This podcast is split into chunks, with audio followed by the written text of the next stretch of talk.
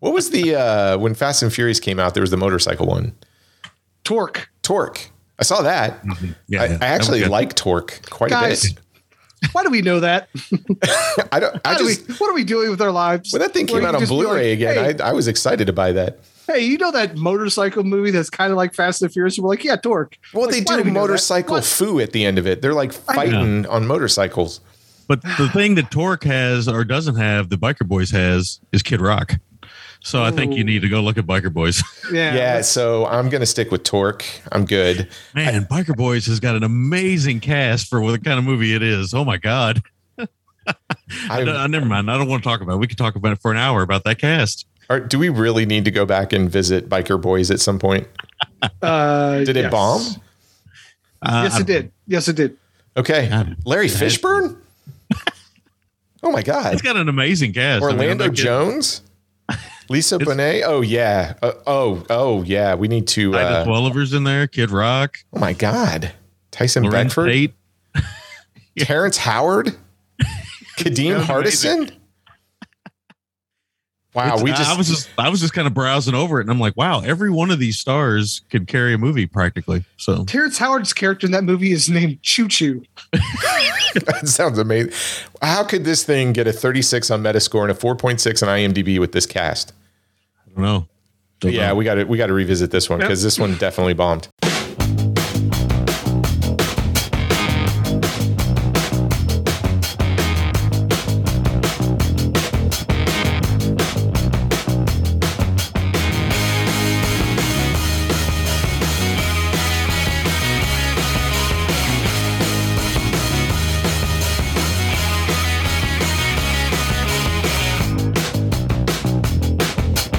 Hey, film fans, welcome back to Not a Bomb Podcast, episode 120.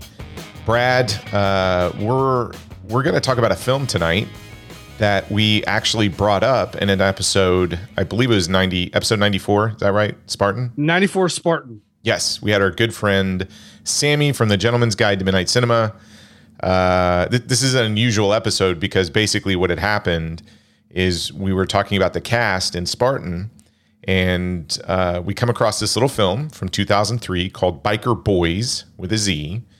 And we were just talking about this. And instead of turning that into an hour-long diversion, we're like, hey, just put this on the list and we'll come back to it. So 120, even episode, I got to pick. And I really wanted to talk about this film and also bring our good friend Sammy back. Sammy, welcome back. Another great episode. How are you doing this evening?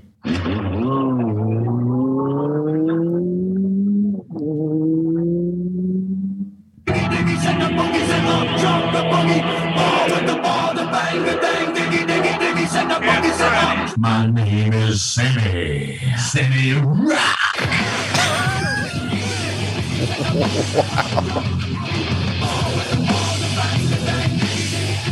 I feel like this turned into a WWE episode. Yeah. My God, that's Sammy's music. All right. Sorry, I apologize. I was acting silly. Oh, that's fantastic. Now, listen, every time Kid Rock the poet. I'm going to paint the town red and paint your wife white, you know. Yeah. You got to come with the theme song every time now. Every time we're expecting some kind of entrance music. Yeah. I'm happy to be back. I really am. I was heartbroken that I couldn't be on the Chuck Steele episode. I was supposed to be there. Some things came up, some work stuff I'm still kind of dealing with, but I always am sad when I can't hang with Brad and Troy, even though I did get to hang with Brad a little bit yesterday in person. Lucky. Yeah, it was a kids' party, but, we had to teach the kids not to give fives instead of ones to the girls on the poles. But what? These parties are. Oh, my God. You, we'll have a quick diversion. You were supposed to be on the Chuck Steele episode to share your thoughts.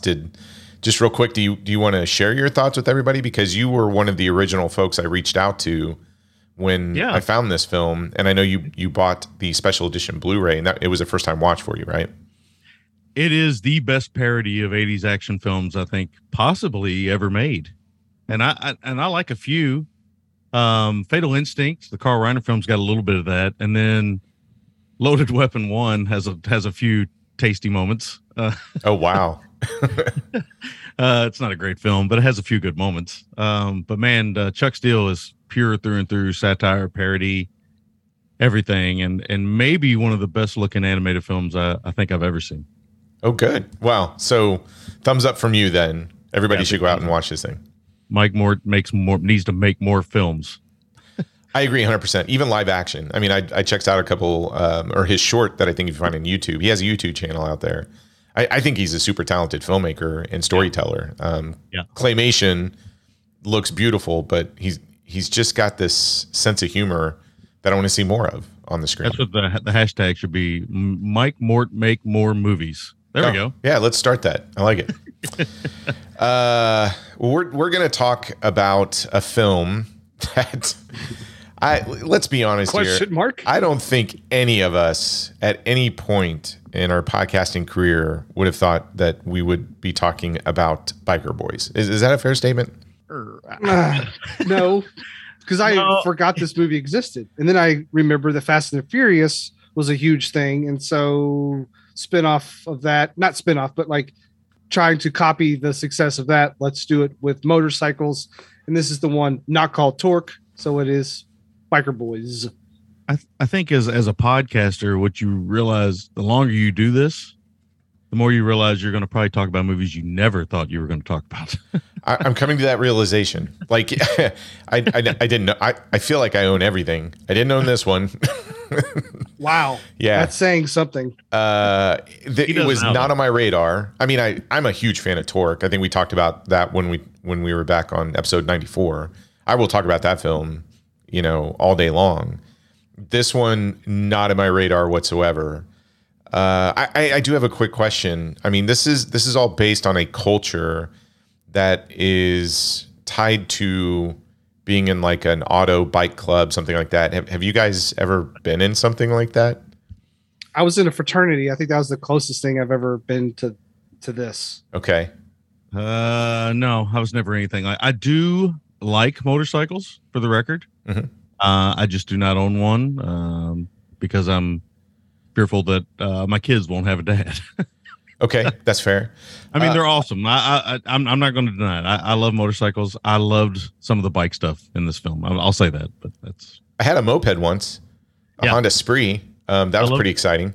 Bikes when I was a kid. I loved bike trips, BMXing, all that stuff. We're definitely of that generation, right, Troy? So. Oh yeah, the BMX, dude. The whole '80s BMX craze, movies like Rad. I mean, so yeah, I've never been part of anything like that. I mean, I think I was part of a. Maybe it was I think it was just a gang. I think we just beat up an old lady once, but she was okay when we were done. Okay. Well, blood in, blood out. Yeah, right? I actually am a part of a elite car club since I'm a Jeep owner. God. Yeah, that's right. Yes. I had forgotten about that. Yeah. Yes. So when you buy a real Jeep, Brad, it's amazing. You're driving down the road and other Jeep owners, you know, they give you the Jeep wave. It's fantastic. They have all these Jeep events. It's a very, very strong Jeep-oriented community out here in Maryland as well. That's nice. But I can say, honestly, that's a great feeling every day, just driving down the road, you know, just getting away from other real Jeep owners. It's you guys race for lattes? I can't tell you that, man. You go buy a Jeep, I'll open up all the secrets for you. Our good friend Randy is also in the club as well. I think he told me when I bought my Jeep, the first thing he did was call me and just go, look, this is what you have to do. And if you don't do it, then they're going to take it away from you. And he just gave me a very long speech. He actually left me a voicemail about it. I'll send you a patch in the mail. Yeah. As if any of our friends has secret society memberships, it's Randy. Yes, that's true. Oh, he's in the Illuminati for sure. I think he's in Scientology just for shits and giggles. Yeah, he's on top of it. Well, let's talk about. I know, Brad, you don't know what that's like. Someday, you can't buy a Cherokee. I mean, and think you're in. You're not. It's not a real Jeep. I apologize. I don't make the rules, man. Apparently not. Yeah. I don't want to be. I don't want to be in your club anyway. It's all right. That's fine. Stupid. It's a stupid club. Ooh, he's gonna start his own club. He's gonna start his own club with a Z. Yeah, Jeeps. be out there with his other soccer moms. Hey, I'll hang out with that club. Yeah, look at soccer moms out there. You go. True. Well, Brad, you take us back in time and always talk about the release of a film. Let's go back to 2003 and give us all the information about Biker Boys and what happened to it when it was released into the world. Sure thing. One thing when you can see a seal of a quality of a film is when it comes out in January. So this movie comes out January 31st, 2003. Yeah. With a reported budget of $24 million. Its total domestic gross was $22 million. Internationally, not a huge hit. Makes $1.43 million for a grand total of $23.5 million. Wow. Huh. Go ahead. No, it's okay. So internationally, it only makes $1 million. Yep. Yep. So either they didn't really release it internationally, or nobody internationally was. I have a hard time believing that some people internationally wouldn't be into those kind of bikes. But yeah, maybe Canada. Canada was where the $1 million came from, or something. Japan, maybe. Yeah, yeah maybe. Opening weekend, it opens number 3 with $10.1 million. Wow. Behind such films as The Recruit and Final Destination 2.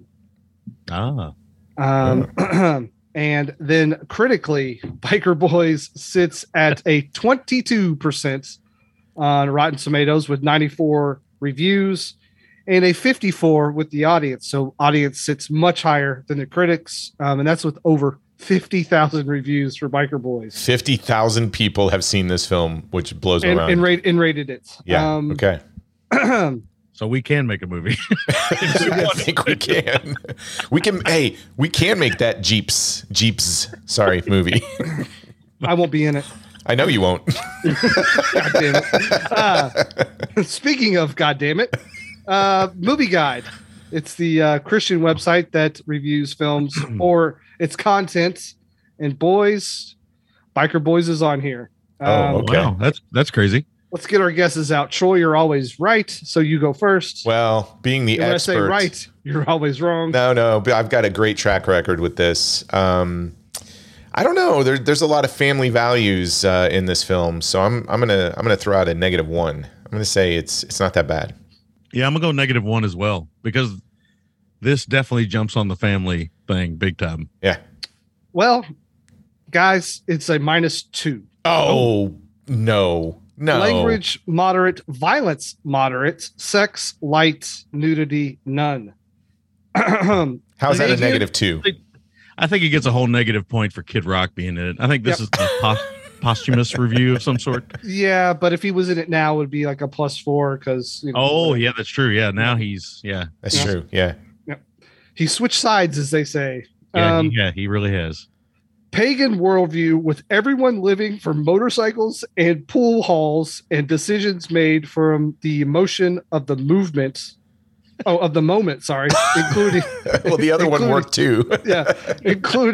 Include much lying, moderately foul language with about 18 mild or strong obscenities.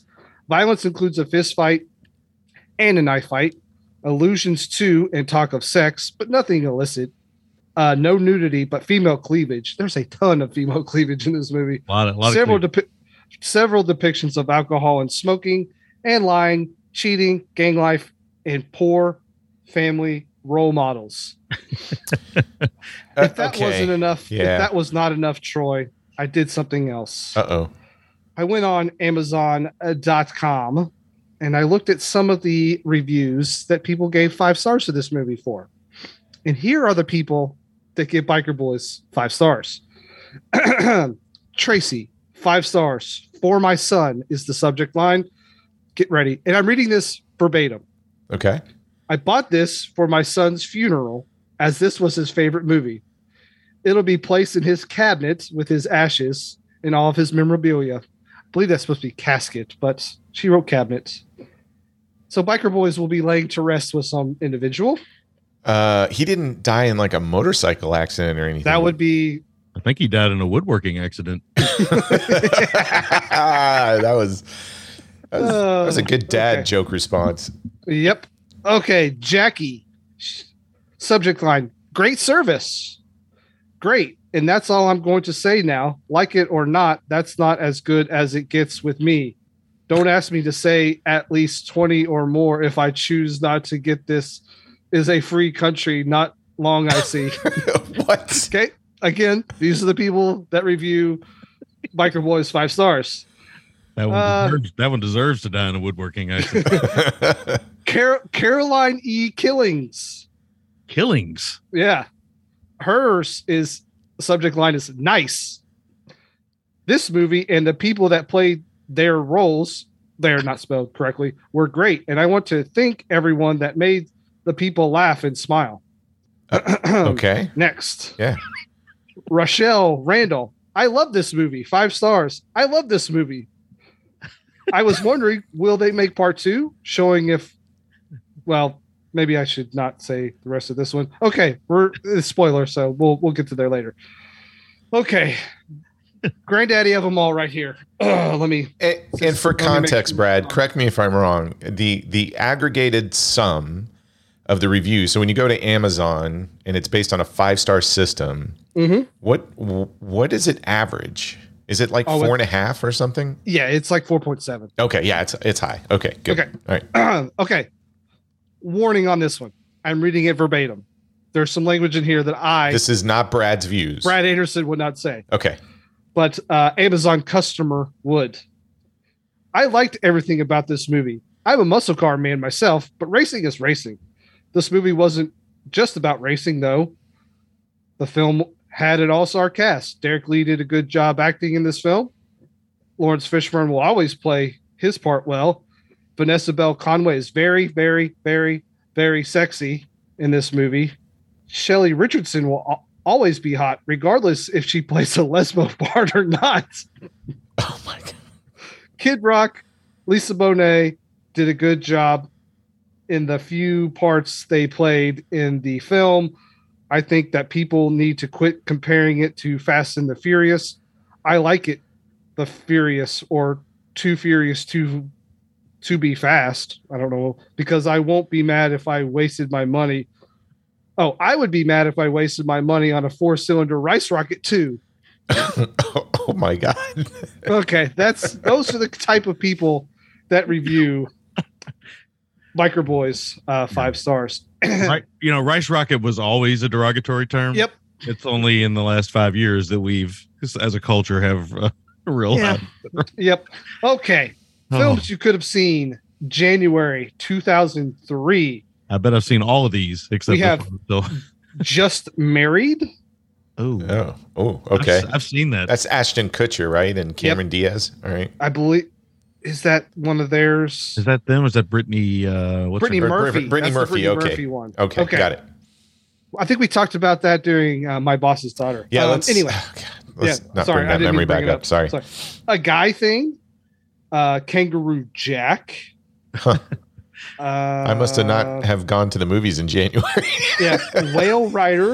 And then the weekend that Biker Boys comes out is Final Destination 2, The Guru, and The Recruit. The Recruit made 101.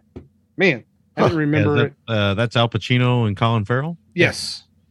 I remember seeing that in the theater. I remember seeing The Guru. I saw that, yes. Yeah. Not the Love Guru. What is The Guru? Why am I drawing a blank? It's a comedy? Yeah, I was thinking of The Love Guru.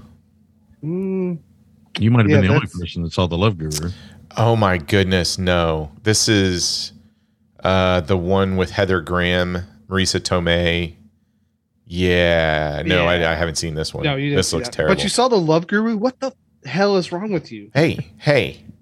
I didn't say I liked it. Said I saw it. It's a Jeep thing. Yeah, it's a Jeep thing, Brad. You wouldn't get it.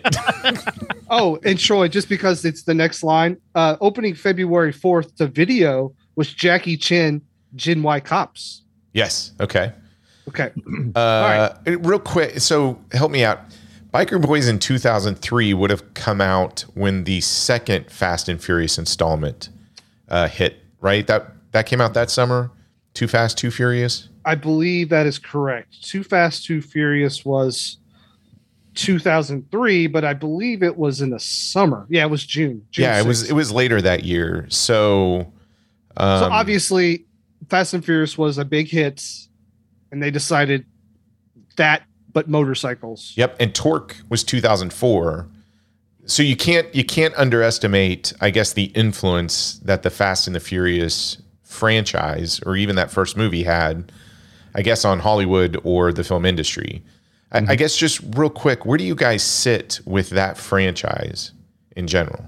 With the Fast and the Furious? Yeah, because, I mean, if you think about it, we've always had films, even going back to the 60s and 70s with car culture, et cetera. Fast and Furious, when it hit, I feel like it took that genre out of the drive-in genre. Come to think of it, I mean, Smokey and the Bandit would fall into that category, right? So it's a huge hit. So I think America's always had a fascination with this genre, and it ebbs and flows. But it feels like Fast and Furious, when it hit, it was here to stay, because all but maybe one have made a buttload of money, right? Yeah, I liked the first one. It's funny, you look back on that, and they're stealing VCR TV combinations out of the back of semi trucks, and then now they're going to the goddamn moon. But I think the series for me peaked at 5. I think Fast 5 is a great heist movie set in Brazil, and then I think after that it pretty much jumps the shark. It just gets way too bonkers. They're essentially superheroes. Vin Diesel seems to be he seems like the most impossible person to work with. And so Fast 5 for me. I like Tokyo Drift as well. But I think anything after that, I'm kind of iffy on. I watched that newest one when it came out, and that's with John Cena, bad. Right? Yeah, it was bad. Yeah, that's where I tapped out. I saw the trailer and I couldn't do it. I bought it. I just haven't watched it yet. Of course you did. Yeah. Okay. What about you, Sam? I probably saw the first 3 and then walked away. I don't think I ever went back. Oh, okay. I didn't. I wasn't interested in where they went with it. They went way too over the top with it when they started mixing CGI car stunts into it. I think the first one does a really good job of. There probably is some CGI in there, but it does a really good job of mostly practical effects. And I think part 2 does this too. I like the more practical car effects. I mean, those are the films I grew up with, right? So yeah, I like stunt drivers and that whole culture and everything. So those interested me more, but really, like Brad said, once they kind of became superheroes and stuff, I mean, I understand why they're popular. I totally get it. If I was 12 years old or whatever and couldn't drive yet, but couldn't wait to drive, it'd be amazing to watch people jump cars from building to building. But I just, they never really appealed to me after that, after like part 3. Yeah. So in this franchise, you have to have a couple of ingredients, right? Fast cars, fast motorcycles, and really good stunt work. Fast women. Okay. Yes. That's a prerequisite as well, but really enjoyment of some of these can be broken down into, hey honey, shift my gears. I knew it was going to be one of those. So you got to have like good stunt work, right? CGI really takes away from, I think, even the stuff we grew up on, Sammy, like, was it Hooper? I mean, Hal Needham, he was my childhood. Cannonball Run, Smokey and the Bandit series, all that stuff. So you got to have the car and bike element to it. The story usually is second to the stunt work. Is that fair in this genre? Yep. Maybe even third sometimes. Location. Actors and actresses will sell these, but do you think it's an important element of this genre? The ensemble and the internationalism of the cast is big. I mean, say what you want about Vin Diesel and how smart he is. He knows when you put an international cast in these movies, they're going to be huge internationally. Yeah, I think that's how they ended up getting The Rock in there as well, because he's a huge international star. I think one of the little things you don't talk about with these films, I think that's kind of important, though, is not only do they have these international casts, but they also have this sort of international fashion look. Like, they're very pop culture oriented. That's and, true of the time. It's very of its time, right? I mean, these movies, those Fast and Furious movies, we're going to look back on them and be like, yikes. But I'm not talking about the quality of the film. I'm just talking about the way they look. But for the time being, they are doing exactly what they're supposed to do, which is generate cash. So, yeah. It's a good point. And I think they're playing to the 18 to 32 demo really hard. Yes. Well, I think that comes through, especially in the music choices, right? In the soundtrack. Yep. Okay. And we'll talk about that a little bit more. So let's talk about the people that worked on this behind the scenes in front of the camera. We'll start with the director, Reggie Rock Bythewood. Now, I think it's Bythewood. Nope. It's Bythewood. It's Bythewood. That's how you would say that, Bythewood. Is he the one that made the cabinet? Yeah, more carpenter jokes. That's what everybody came here for, carpentry jokes. I'm getting as much mileage out of that review as I can get. So Reggie hasn't directed a ton in terms of films. He kind of moved over into television series and TV films. He's got Dancing in September 2000, Biker Boys in 2003. This one's interesting, though. So when he kind of migrated over to television work, he did do a 30 for 30 in 2010 called One Night in Vegas. I haven't seen that. Have you guys watched that one? That's about the Tyson fight, right? I probably have. I think that's the one. Is that the one where the fight takes place? And I think it's Tupac and Biggie and all that stuff. Yes, that's the. Is that the Tyson Holyfield with Fan Man and all that crazy stuff? Yeah, it's pretty good. It's a pretty good one. Okay. Yeah. September 7th, 1996, when Shakur was murdered after attending the Tyson Bruce Sheldon fight in Las Vegas. Sorry. You guys fans of the 30 for 30 films? I love 30 for 30. Yeah. I've watched a couple of them and I've liked the ones that I've seen. I just need to go back and dedicate my time to them. Yeah. For the most part, they're pretty solid overall. I've never really seen a terrible one. I don't know if you've ever seen a terrible one, Brad, but there's maybe a couple that I watch because I have no interest in the sport whatsoever. But for the most part, they're pretty well done, very well done. Yeah, even there was one on Greg LeMond, which he's a bike rider, and for the Tour de France. And even then, I was like, oh, this is fascinating, and I could care less about riding a bike. But yeah, there's one about fantasy baseball too that's very good. Yeah, oh, okay. The Biker Boys is written by two gentlemen, Craig Fernandez. Now, not a lot of history here. Craig had did Biker Boys, another film called From Prada to Nada in 2011. And I think he did an episode of a TV series called Chuggington. No, that's not a beer drinking show. I think it has to do with... No, my son watches Chuggington. It's about a train. Yeah, it's about a train. My son used to watch Chuggington when he was little. Yeah. Well, Chuggington. Yeah. Chuggington. That sounds like a fraternity song. It is. It does sound like that. Hey, Toots, chug on this. Hey, Giggy. That's how that guy died. We put him in that cabinet. We've also got Reggie wrote part of the screenplay as well. Now, here's where it gets interesting. So as a screenwriter, Reggie had worked on some TV series in the beginning, specifically one of my favorites, A Different World. I'm sure everybody remembers Dwayne Wayne from A Different World. I remember that show. Yep. Talking about a show that was very important to fashion and hip hop at the time. Yep. It was produced by Bill Cosby too, I think, at the time. Yeah. We're not going to. Mike Cosby is not very good. We've heard it before, so I'm not going to do it. It's okay because Bill Cosby's not that good. Yeah. He's a naughty boy. He's also had screenwriting credits for Get on the Bus, which is about the Million Man March. Lisa Bonet was in that show, right? Yes, she was. Okay. Just to note. And he also wrote the screenplay for Notorious in 2009 about Notorious B.I.G. Yeah. Okay. Should have been better. Should have been better? Okay. Yeah. So Biker Boys also gets another credit in the writing department. It was based on an article by Michael Gougis called Biker Boys. Now, it was originally published in the New Times LA, which I think is now a defunct newspaper.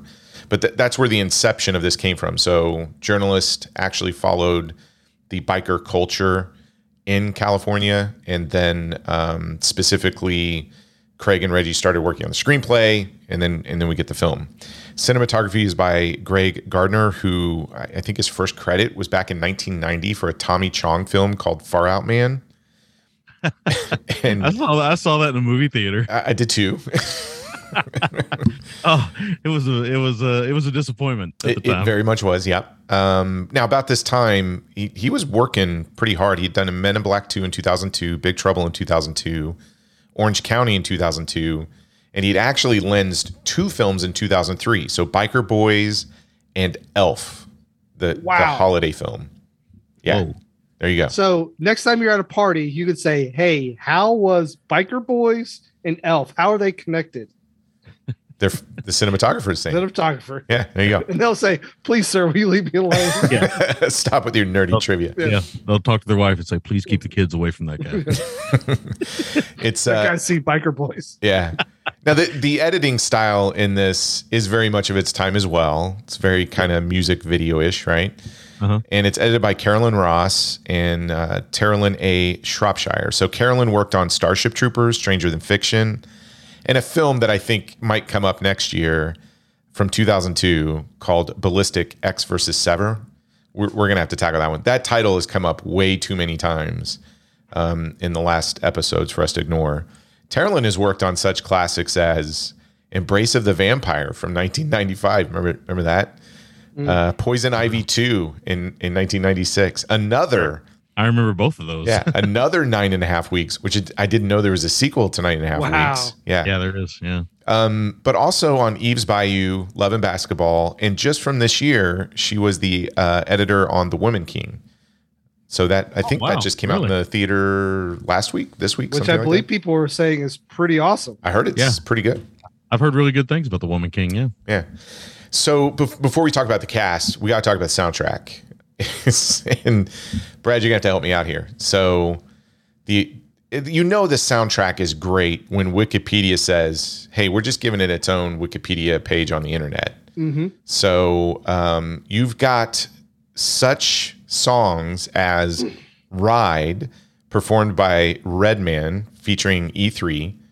Yeah, I believe that's the end credit song. The end credit song? Okay. Mm-hmm. We've got Boom, the Crystal Method remix done by POD. All right. Yes. We Did It Again. Now, this one gets credited to Metallica, Ja Rule, and Swizz Beatz. Mm-hmm. Good job, Troy. All right. Hey, it's going to go off the rails here in a minute.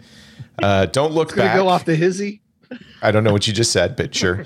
Don't Look Back by Papa Roach and N.E.R.D., N-E-R-D. What does N.E.R.D. stand for?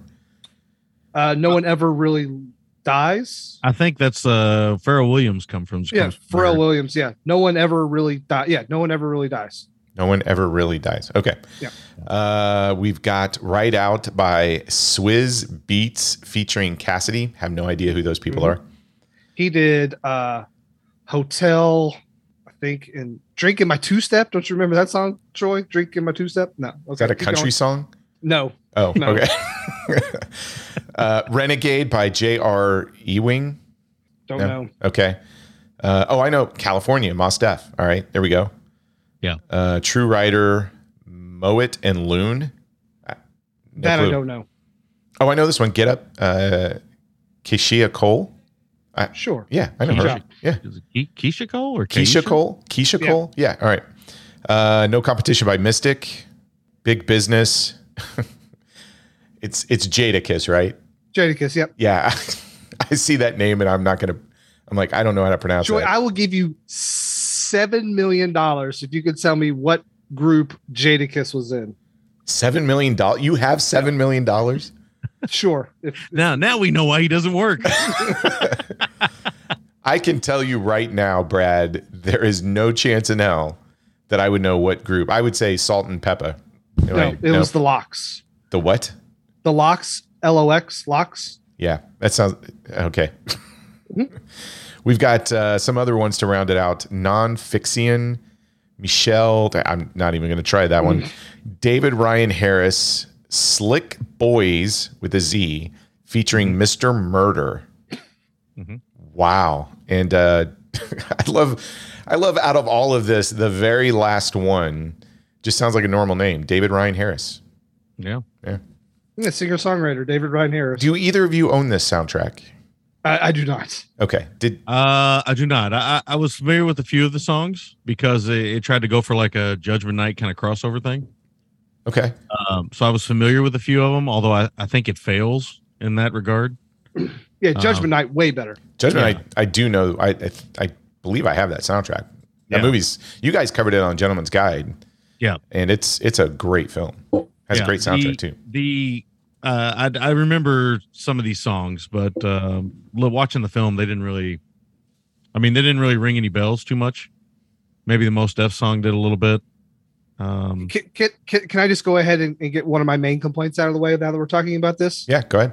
Where the hell is DMX? Where's DMX? We need DMX. It's amazing. The Rough Riders that hit them needs to be in this goddamn movie. Yeah. So I don't know if Troy's familiar with Rough Riders or not. But that's how I knew about this type of bike culture is from from DMX. So, and that article, I had actually read that article. Oh, you did read it? Yeah, but I didn't know the movie was based on it. Oh, okay. Yeah, it's based on that article. That's crazy. I didn't know that. I didn't know that until this week. Oh. And I think it would have been cool if DMX was on the soundtrack and he was the lead role. I think it would have been. Anyway, we'll get there. Okay. All right. Well, let's talk about the people in front of the camera, the lead roles. Now, before you start running off these names, let me say that for the record, regardless of the quality of this movie or not, this cast is absolutely insane. Yes.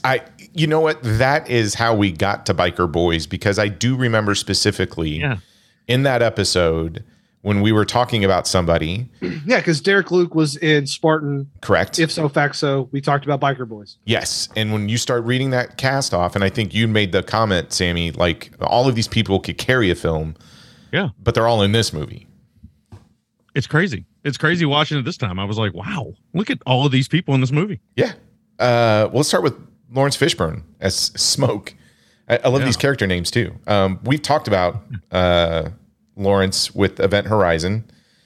Now, what's crazy to me is Biker Boys comes out in 2003. Let's see, Event Horizon was 97, Matrix was 99, and then in 2003 he had Biker Boys, and then later that year Matrix Reloaded, Mystic River, and Matrix Revolutions. So 4 films came out that year with him in it.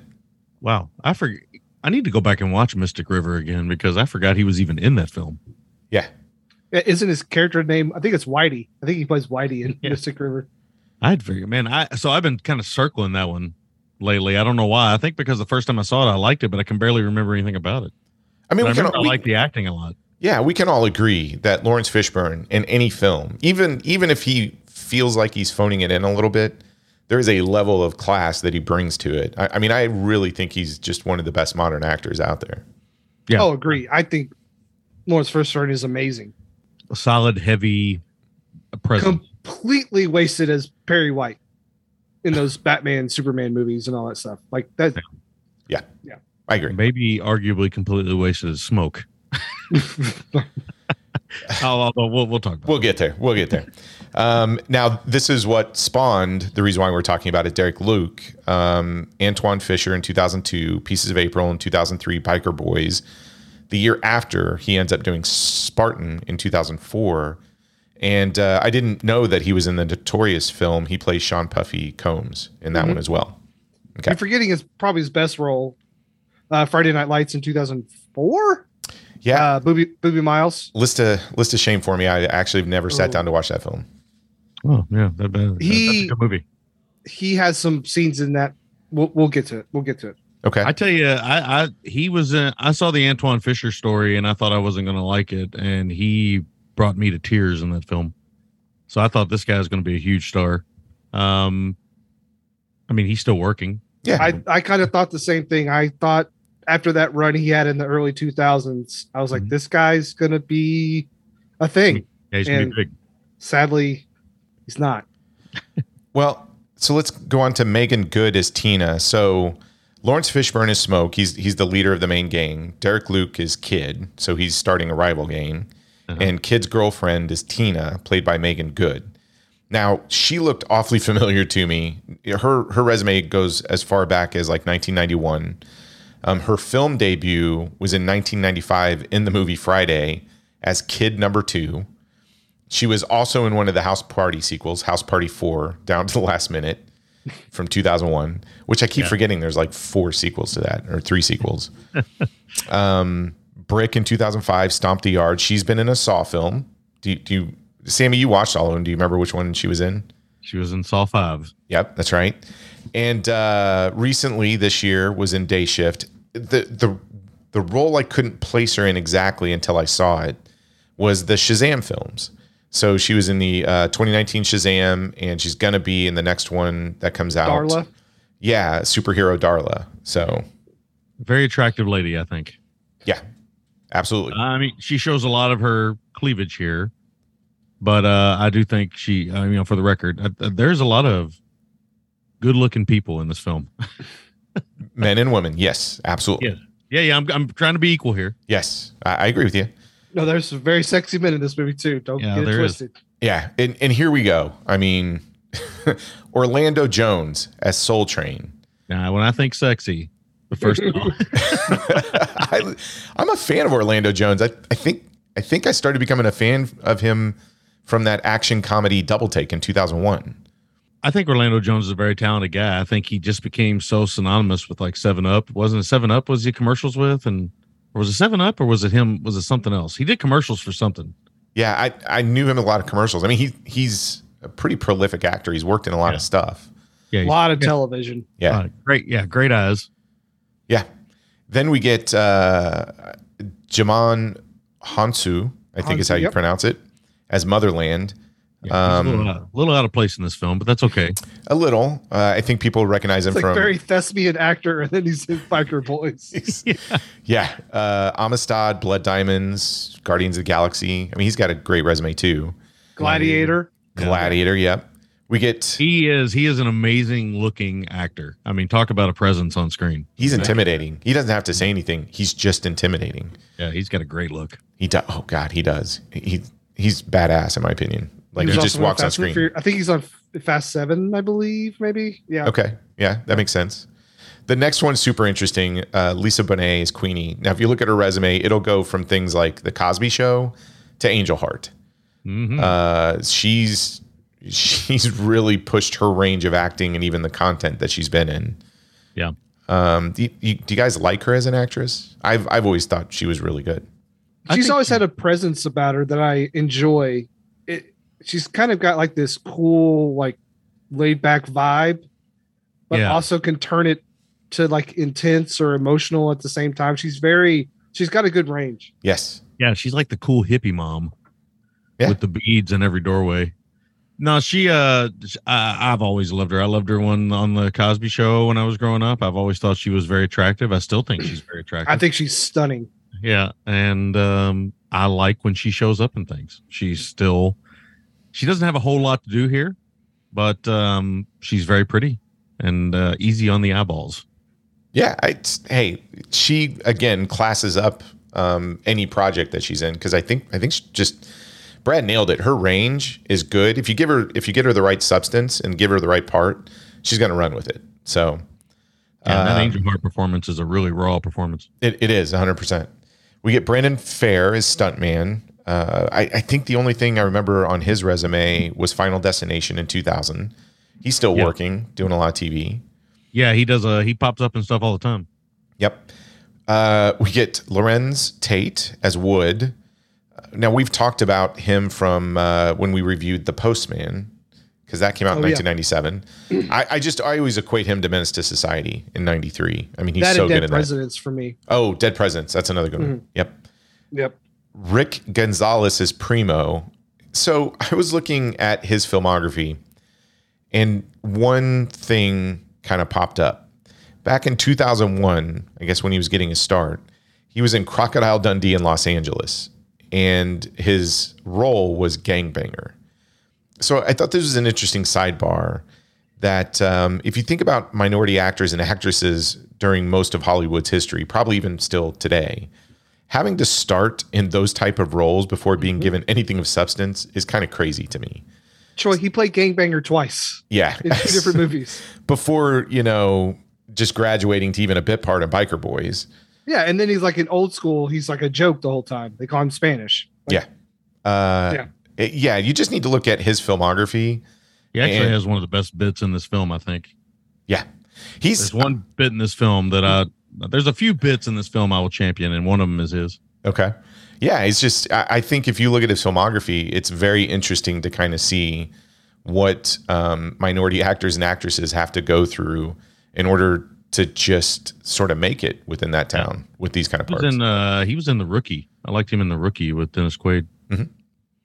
We got Kadeem Hardison as TJ, but every time I see Kadeem Hardison, you ever have that actor or actress, they do a role, and I mean they're just forever that character. For me, he's always Dwayne Wayne. Yeah, I mean he's got an eye patch in this, but he's still Dwayne. Yeah, it's Dwayne Wayne with an eye patch in a wheelchair. Yeah. I mean it's the same character except he's got a. It's like PG-13 Dwayne Wayne. That's true. Terrence Howard, a young Terrence Howard as Choo Choo. Which I think you commented back on this when we were talking in Spartan. Yep. Which favorite Terrence Howard film, Brad? Mine? Yeah. I don't know. Mine's Hustle and Flow. Like that. Yeah, I like Hustle and Flow a lot. Is it gonna be weird if I say Four Brothers? I kind of like Four Brothers a lot. No, that's good. Terrence Howard's fantastic. Do you have a favorite Terrence Howard film, Sam?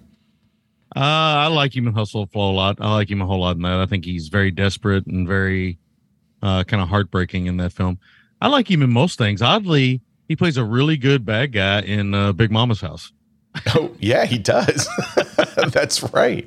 Which is not a great movie, but he's pretty decent in it. I tell you a movie that nobody really talks about that he's in with Richard Gere that everybody should check out. It's called The Hunting Party. The Hunting Party. Okay.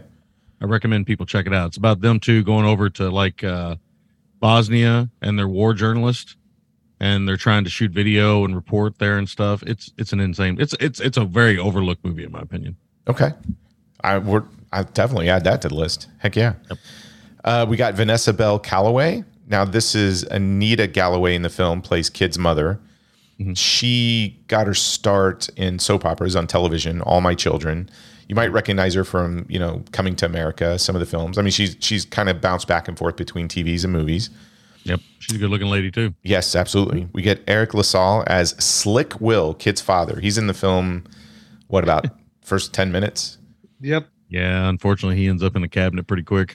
He does. All you got to know is this guy starred in one of the greatest films of the 80s, 1985's Rappin' as Ice. Love that film. Not Coming to America, but Rappin', yes. Yeah, okay. No. Once you do, look, if Rappin's on your resume, that's the only thing we're going to talk about at that point. Yeah, Rappin' does kind of own your resume at that point. It does. And last, but certainly not least, we have Kid Rock as Dog. That's Dog with two G's. Well, of course it is. Yes. So I didn't know it had two G's until I saw it in the credits because they don't hit the G's longer. Even when they say it sound like dog, but no, it's Dog with two G's. Yeah. Kid Rock has been in a couple of films outside of this. Do you know the other two he was in? God, I bet he's in some sort of Dinesh D'Souza movie or something. Joe Dirt, I know of. Joe Dirt. That's one. Yep. Yeah, I know that one. Even though I've never seen Joe Dirt all the way through, I do think the few tidbits I have seen of Joe Dirt have made me laugh a little bit. I watched it hungover one day. And I did laugh. Osmosis Jones in 2001. I think he had lent a voice for that film as well. Most of the other stuff he shows up in as Kid Rock, but yeah.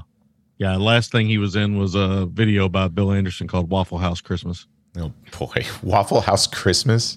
Well, you got to be from the South to understand. All right. Little bit on production and development. Biker Boys is loosely based on Manuel Pokey Galloway, the president of Valiant Riders of Pasadena, California. Mm-hmm. Now, that article was mainly them following around Manuel Pokey Galloway, and that's the basis of the article. Is that how you remember it, Sammy? It was yeah. Okay. I remember Pokey Galloway. Okay, Lawrence Fishburne, Derek Luke, Orlando. I think he got that nickname, Pokey. Pokey? Do you think you like to stab people? Maybe, But it could be. I mean, there's a lot of jokes we can go with here, but I'm not gonna go down that road. Yeah, Brad, you already used up all our jokes at the beginning of the. Okay. I'm glad I found the line, guys. We have a limit. Yeah, thanks. Where was I? Oh yeah, Lawrence Fishburne, Derek Luke, Orlando Jones, pretty much the entire cast, all the way down to Rick Gonzalez, Meagan Good. They're all avid bikers in real life. And I thought this was interesting. Lawrence Fishburne belongs to a biker club called the Guggenheim Motorcycle Club. It's a group made up of millionaires and movie stars. There you go. Hollywood. Wow. And actual motorcycle clubs were on the set as technical advisors and performed some of the tricks and stunts in racing. Yeah. So here were the gangs, the clubs. They include the Valiant Riders, the Mighty Black Sabbath. Yeah, the Mighty Black Sabbath Motorcycle Club Nation, Zur Tribe, Rough Riders, Soul Brothers, Rough Riders. Total Package, Chosen Few MC, Rare Breed, Brothers of the Sun, Sisters of the Sun, Deuces, and Black Sabbath New Breed. I guess there were two Black Sabbath motorcycle games. Yes, I guess one is the original Black Sabbath, and then, like you said, the other one. Yeah, one of them has Ozzy, the other one doesn't. Yeah. Sorry, that's terrible. Okay, keep going. No, that was it. I mean, there's... It just, it's interesting. Articles published. Fast and Furious is out there in the culture. Hollywood's trying to tap into that formula. We get this thing. I am kind of surprised it bombed, although movies that come out in January typically do. Yeah. I don't know. It feels like the timing was right. The cast was pretty good, although I don't know. Outside of Lawrence Fishburne, nobody else was really a major draw, right? Well, Kid Rock was pretty popular at this point. I'm not saying anything, that will get people in seats or anything, but yeah, I guess so. I don't know who wants to talk about this first. Well, we'll get there. How about we take a quick break? Okay. And when we come back, I've been dying to talk to you guys about this film since I watched it, because I know as soon as I was done, I just went on a cussing tirade in text without context. So I need to get all of this out of my system. So when we come back, I'm really curious where you guys landed, because we usually share some of our thoughts on stuff we watched. I think we've been pretty radio silent on this. Is that fair outside of my sentence enhancers? Yeah. We haven't talked about it much amongst the three of us. Okay, well, let's take a quick break. We'll come back and we'll share our thoughts on Biker Bullies. A cup of whipped hot chocolate tastes great right now. Carnation's Cocoa Supreme, the delicious hot chocolate drink with the light, delicate flavor you like. Wouldn't a good hot cup taste good right now? Ask for a cup of whipped hot chocolate at our snack bar.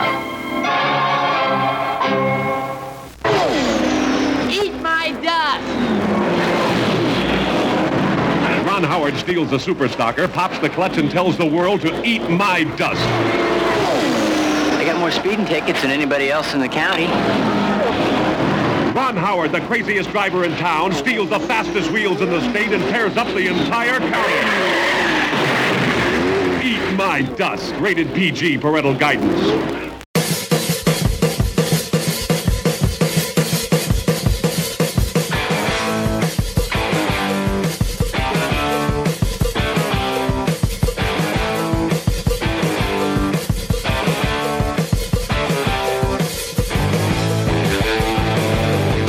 And we're back. Sammy, I am going to start with you. This is a first time watch for all of us. Is that right? That is correct. Okay. I'm curious. Lay it down. How did your viewing of Biker Boys go? Well, I mean, so I was telling Brad yesterday that I kind of text a little bit, was a little ominous with the text. The first 10 minutes of there's a prelude to this whole story that involves the death of a character and pretty graphic death, right? Pretty graphic death. Yeah. And it kind of sets up the whole story. And oddly, I think if the movie would have kept that tone, I think the movie could have been good, because what's kind of fun about the opening is it's almost operatic in a weird way. The Black Knights, when they pull up, they do everything in sync. choreographed, and I thought, oh man, this is so ridiculous, I'm going to end up liking this. Unfortunately, you only see a little bit more of that kind of stuff later on, but that I mean, there really is some pomp and circumstance there. I mean, there's a lot of stuff going on here in the opening. And that first 10 minutes, I like the camera stuff too. I like the way the camera would run through people playing basketball and go through a fence and everything. I mean, it was kind of shoddy, but it was interesting. And I thought, this is going to be better than I anticipated. And then the death of a character happens, a pretty graphic death, like we said. And it moves into the next stage of the film, which is essentially a Boys to Men video, which is really weird. Just a weird funeral scene. It just seems out of, it doesn't even, it's, you know, it's the biker Viking funeral type deal. And it just, Lawrence Fishburne looks like he's masturbating his motorcycle. I mean, it just looks silly. And there's some silly stuff there. And I get it's supposed to be a heavy drama moment, but it doesn't really work. And from that point on, it just kind of, the best way I can describe this movie outside of a few funny bits is it's like a cold fish. It's just like a wet, dead, cold fish. It just kind of lays there and it doesn't really do anything. There's a father-son element here, and I think they're trying to go for some Shakespearean stuff. And I know that we're talking about biker boys and we're thinking, oh God, Sammy's looking into this way too far. It's Shakespearean stuff, but no, it's all there, right? I mean, we find out in a plot twist later, some stuff involving fathers and sons. It's supposed to up the stakes and everything, but it never really does. It never really feels like anything gets to the height we needed to get to. It never really feels like it gets heightened to that. And even though it tries very hard, I think Bythewood, as you say, Troy, tries very hard to mix some genre elements in there. Like he really takes the last, 10 minutes or whatever and tries to turn it into a Western. And some of the stuff in between, he's trying to do like a hip hop film and maybe a drama film. Again, this movie, it's a mess. It's all over the place. I don't really care about these characters and their families and stuff. They're just not that interesting. Fishburne seems like he moves on from the slick Will death very quickly. It was 6 months later, man. Well, yeah, I guess it was. It does say 6 months later on the title card. But I mean, it just—I don't know. It just really you sometimes watch a film, and if I came away from it with hatred, if I came away from it with dislike, there would at least be some type of response. But really, the movie's just incredibly average. It's just not. There's really nothing happening here. Like I couldn't recommend it to anybody, except for some of the bike stunts are kind of cool because they're insane. And oddly, and this is going to be the boldest statement I make about this whole film. And I can't believe this happened. So I watched this film. I found out that Kid Rock got paid in Monster Energy drink to do this movie. Do what? He got paid. Rewind. He got paid in energy drinks. Oh my God. Is that true? As far as I know, that's true. Wow, that might be my favorite movie trivia of all time. Oh my God. Here's the thing though. Kid Rock's not bad in this film. He's actually one of the things I like the most about the movie. But hold on. Kid Rock in a dog collar is the least intimidating thing on this planet. And he's trying to be intimidating. I mean, yeah. I agree. He is not a good heavy. He is not that character. As a matter of fact, you could kind of look at it as, okay, he's the one, there's like two lone quote unquote white characters here. Yeah. And both of them are, limp noodles is what they are. They're dead fish. Yeah, they're dead fish. Kid Rock is the king of dead fish in this film, though. Yeah, but I mean, for what he's supposed to do in this film, I think he's only supposed to be intimidating in one spot, and he kind of falls short there. But I expected him to be obnoxious, completely and thoroughly obnoxious, and he's just he looks like he kind of fits in, and I was kind of surprised by all that. Now, again, I'm not giving him an award. I'm just surprised. You know, you say that, and I know where you're coming from. I mean, I think he's kind of a doofus. I mean, I like some of his earlier music, etc. But when you see Kid Rock showing up in a film, you do expect that obnoxious attitude to transfer over. It's not here. I mean, he is trying to play it cool, do some posturing. I just think the posturing element. Kid Rock. Yeah.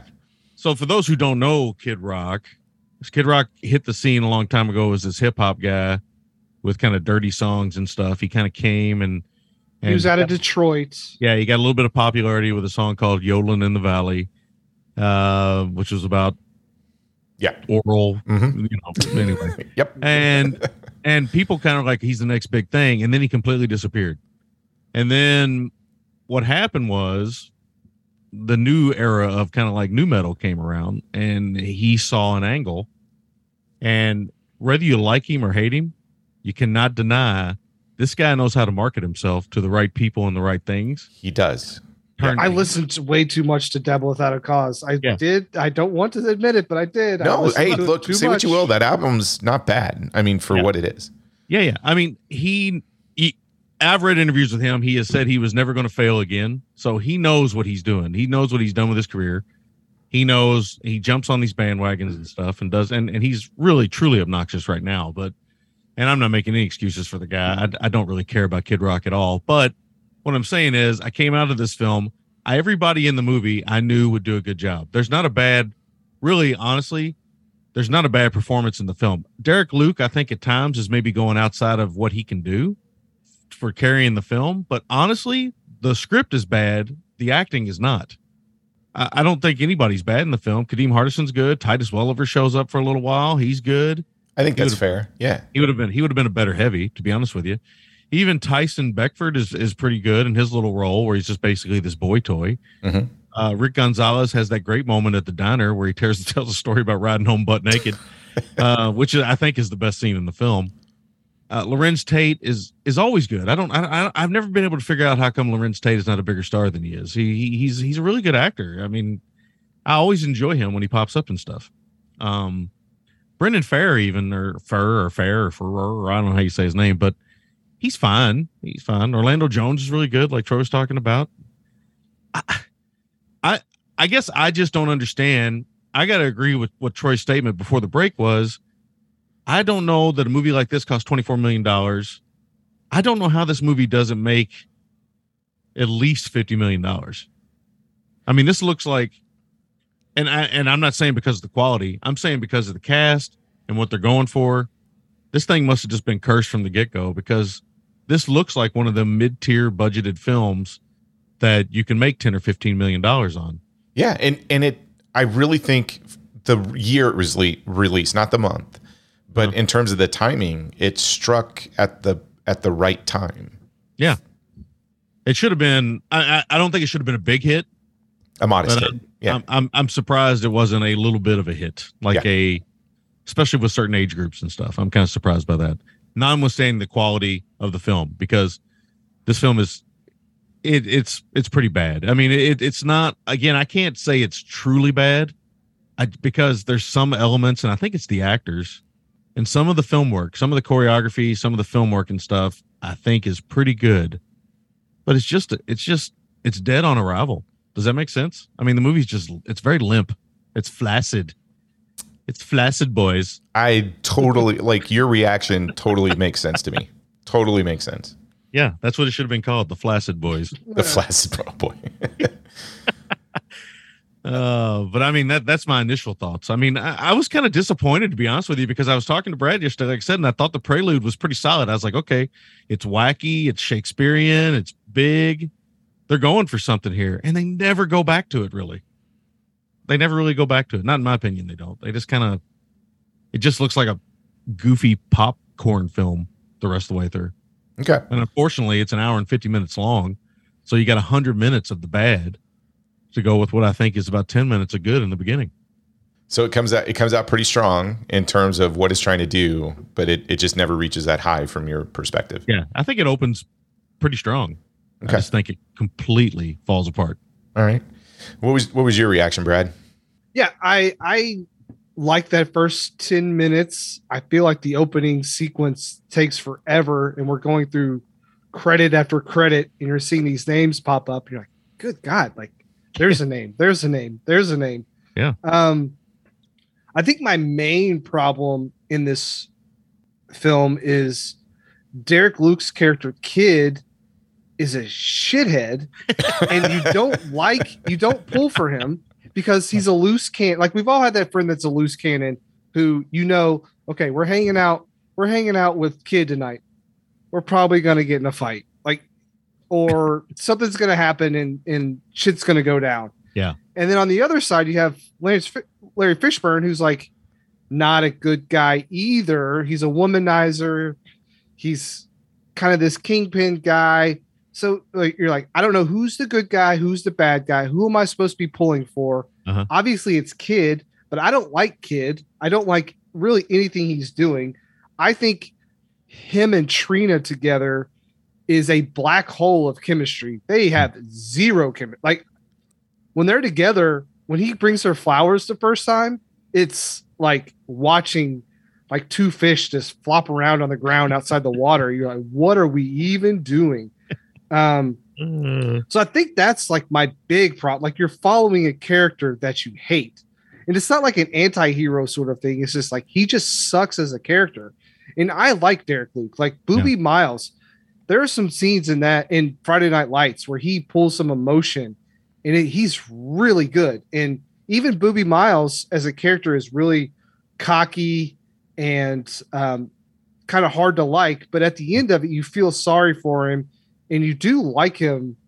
Here, I just can never start pulling for this guy.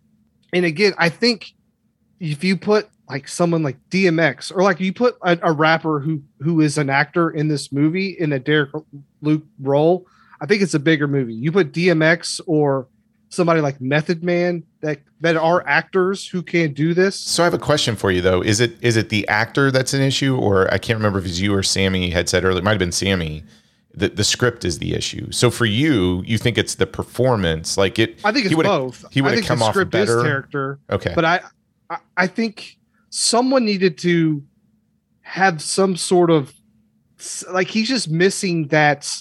Cause this thing is very Hype Williams type music video sort of deal. And I think if you have someone like DMX, maybe even like Sean Combs did like early, I mean, he's in Monsters Ball. He's actually halfway decent in that. Like, someone who fits that mold of, hey, we're making essentially a rap video, but we're doing it to, you know, biker boys and throwing in some Shakespeare as well. So I have a lot of problems. Derek Luke, his performance, the script is atrocious. Yeah, it's bad. I think there's too many characters, and a lot of them just come and go, and you don't really know anything about 75% of them. Like Lisa Bonet, I like her character, or I like her, but why? She has no reason to be in this movie. Like the Lawrence Fishburne character doesn't need another relationship with a different woman, but yeah, I mean, that's all she's here for, right? She's just here to kind of hang on his arm. Yeah. So I think the thing is this movie is too good to be so good it's bad, but not good enough to be watchable. If that makes any sense. Like, if it was worse, because all the actors levitate this up a grade. Right, it's not an F movie, it's a D. So it's not so bad it's good there, because all the actors are too good to be in that sort of movie. But everything else about it keeps it from being like kind of watchable. Like, I don't think there's any reason why you should sit down and watch almost a 2-hour movie about a guy wanting to not circumvent, but take the place of the guy who's kind of the leader of this group. And so the very least, what this film should have is good, like, motorcycle racing. It is embarrassingly bad. It's pretty bad. Like, they race down like straightaways, and at times they're looking like they're going really fast, and other times they're passing people and it looks like they're going, I don't know, 7 miles an hour, because people are longing in their eye. You're like, this doesn't make any sense. Like, the whole pacing of this is terrible. And say what you want, like with Fast and the Furious, the Dom character and Brian character have a relationship and they work together. For family, works, right? It works for the film. It works for Fast and Furious. One of the reasons why Fast and Furious works is because of the interactions and the relationships with the characters. Here, you can see, hey, we're going to imitate that, but none of it works. And none of the action is good at all. Like, if you're going to make a motorcycle movie... Well, hold on. So, I will There are a couple of sequences that are a little impressive. Dude, when that motorcycle takes out that guy in the first 10 minutes, I think that's pretty damn impressive. It's cool. Never like that. And something like that never really happens again. And again, like Sammy was saying, I think you watch the first 10 minutes of this movie, you turn it off. Like once that guy dies, it's over. Because then the Derek Luke character is just an obnoxious, whiny little bitch the whole time. You're like, dude, come on. Like, I get it. But yeah, I just think the motorcycle stuff, like you're setting out to make a motorcycle movie. It's like, we're going to make a baseball movie, but the baseball is going to be the worst part of the movie. The motorcycle stuff is so bad. Like every time they started drag racing, I'm like, oh, this is going to, they're just going to go in a straight line. And that's that. Yeah. The only thing interesting about the drag racing scenes is the one where Kid hops in and does the crazy motorcycle stunt. Oh, at the beginning? Yeah. And the kind of the Lawrence Fishburne smoke vision. Oh, yeah, the tunnel, like tunnel vision. Yeah. Tunnel vision. It is interesting. Like tunnel vision. Yeah. The stuff that happens outside of the races is more interesting, or the crashes. Even when Kid crashes, I thought was kind of impressive. So the straight racing's probably not, but the tricks going on in the background, everything that's happening around the races with the motorcycles is kind of interesting. At least from a stunt perspective. They don't play Rough Riders Anthem in this. I don't know why. You set aside the licensing money to get Rough Riders Anthem, and you're done. When they come out on the bridge, there's a part where his gang comes on the bridge. The perfect time to play Rough Riders Anthem, but no, they played that Metallica Ja Rule song, and you're like, oh, this is terrible. So I honestly, man, like this is almost 2 hours long, and it was a slog after that first 10 minutes because it kind of sets the bar kind of high. Your expectations take a little jump. I didn't have any expectations going into that Biker Boys was going to be any good. And then you see like Terrence, you see Choo Choo and all these characters. You're like, oh, okay. And then some guy literally takes a motorcycle to his dome. It is killed. And then it never gets back to that. So I think this movie just gets way too serious, and it's called Biker Boys with a Z. You shouldn't be that serious. Okay. Yeah. I mean, I wanted to have a response more akin to, well, this is just terrible. I wanted to have a more, like I say, a more visceral response, but really what I came away from is, man, what a dud. So you may have had the more visceral response, Troy. Yeah. Just to let everybody know behind the scenes, I watched this on a Saturday morning. I'm up, I'm having my coffee, I'm ready to go. Full night. Yeah. Sleep. Oh yeah. We knew without even knowing what you were doing. Yeah. Watch this thing.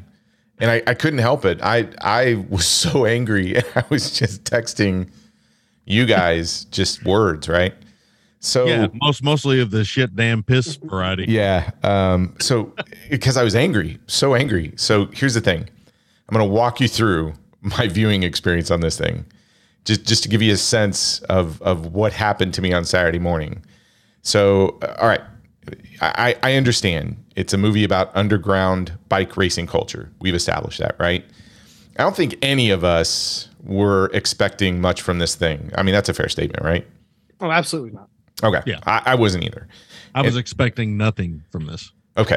And the first 10 minutes might grab your attention, but I mean, I'm not really expecting much when I'm watching it. And the first 20 minutes kind of live up to those expectations where I'm like, okay, let's just get through this. Keep going.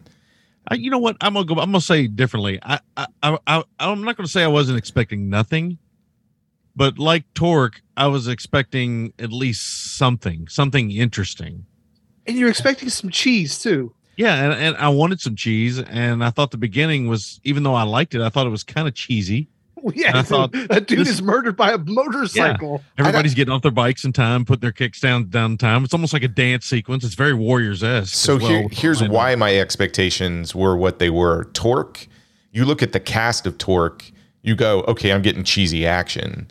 Yes. When you look at the cast of this, you're like, I'm not getting Torque. So my expectations were very much, I'm getting a soap opera drama with a Fast and Furious vibe, like the first one, right? Not the Fast and Furious 10, whatever they're on. So it was hitting my expectations from that perspective in the beginning.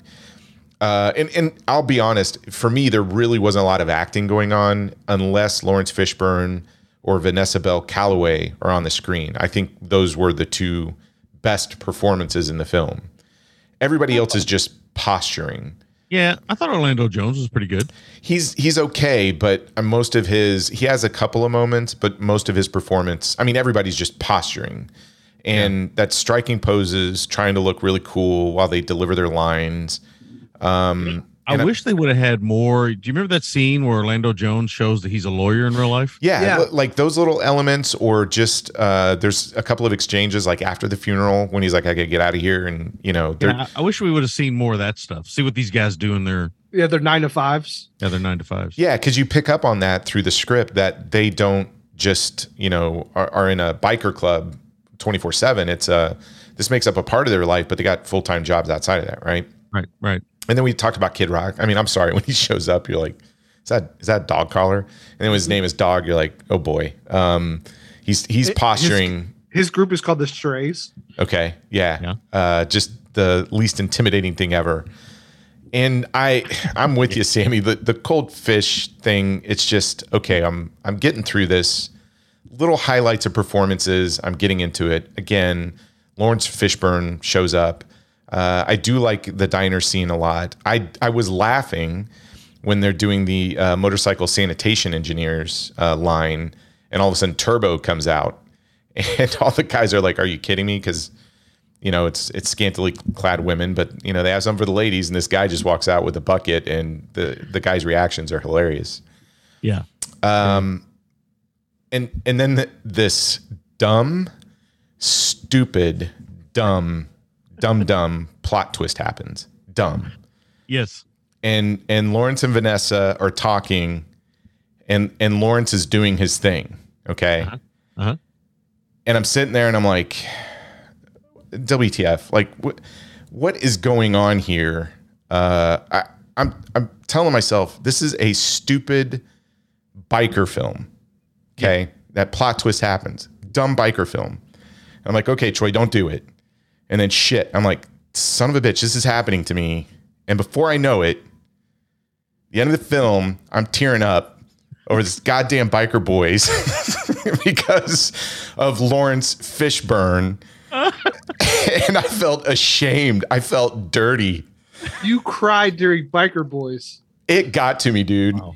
I thought Brad and our admission to liking Kid Rock's first album was the biggest. Yeah, that was not the biggest revelation on tonight's episode. Dude, I'm sitting there. I'm like, what the hell is wrong with my eyes? Since you made this admission, I'll admit I like the second album as well. Okay. I was so mad that the second half of that movie got, because I knew what was happening. It's this soap opera dramatic twist, and it's so cheesy. And then when you get this father-son ploy happening, and you're going, okay, how's the story going to end now? And are these two characters going to reconcile? And oh my gosh, these two characters going up against each other, and the revelation. And I started thinking about it. I'm like, okay, these guys, both of them, were total a-holes throughout the entire film. And when you get to the end of it, and they both come to like this realization of what they have to do.